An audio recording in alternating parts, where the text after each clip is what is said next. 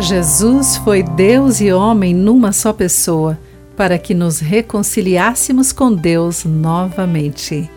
Olá, querido amigo do Pão Diário, seja bem-vindo à nossa mensagem de esperança e encorajamento do dia. Hoje vou ler o texto de Philip Yancey com o título Não Tenha Medo. Quase toda vez que um anjo aparece na Bíblia, as primeiras palavras que ele diz são: Não tenha medo não é de admirar. Quando o sobrenatural entra em contato com o planeta Terra, geralmente deixa os observadores humanos de cara no chão e amedrontados. Mas Lucas fala sobre uma aparição divina que não amedronta. Em Jesus, nascido entre os animais e colocado em um coxo de alimentos, uma manjedoura Deus se apresenta de maneira que não precisamos temer. O que poderia ser menos assustador do que um bebê recém-nascido?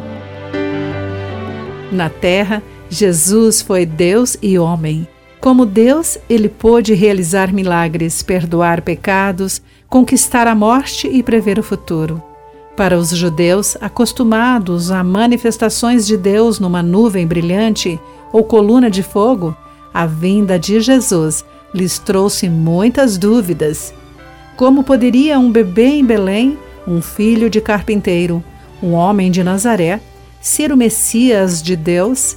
Porque Deus assume a forma humana? Jesus, aos 12 anos, nos dá uma pista quando debate com os rabinos no templo. Todos que o viam se admiravam de seu entendimento e de suas respostas.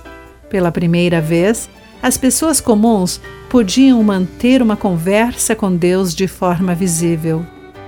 Jesus pode falar com seu pai, um rabino, uma pobre viúva, sem que tenha de antes anunciar: Não tenha medo. Em Jesus, Deus se aproxima.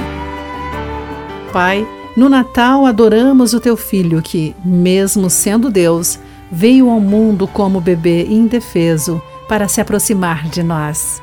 Querido amigo, pense sobre isso. Aqui foi Clarice Fogaça com a mensagem do dia.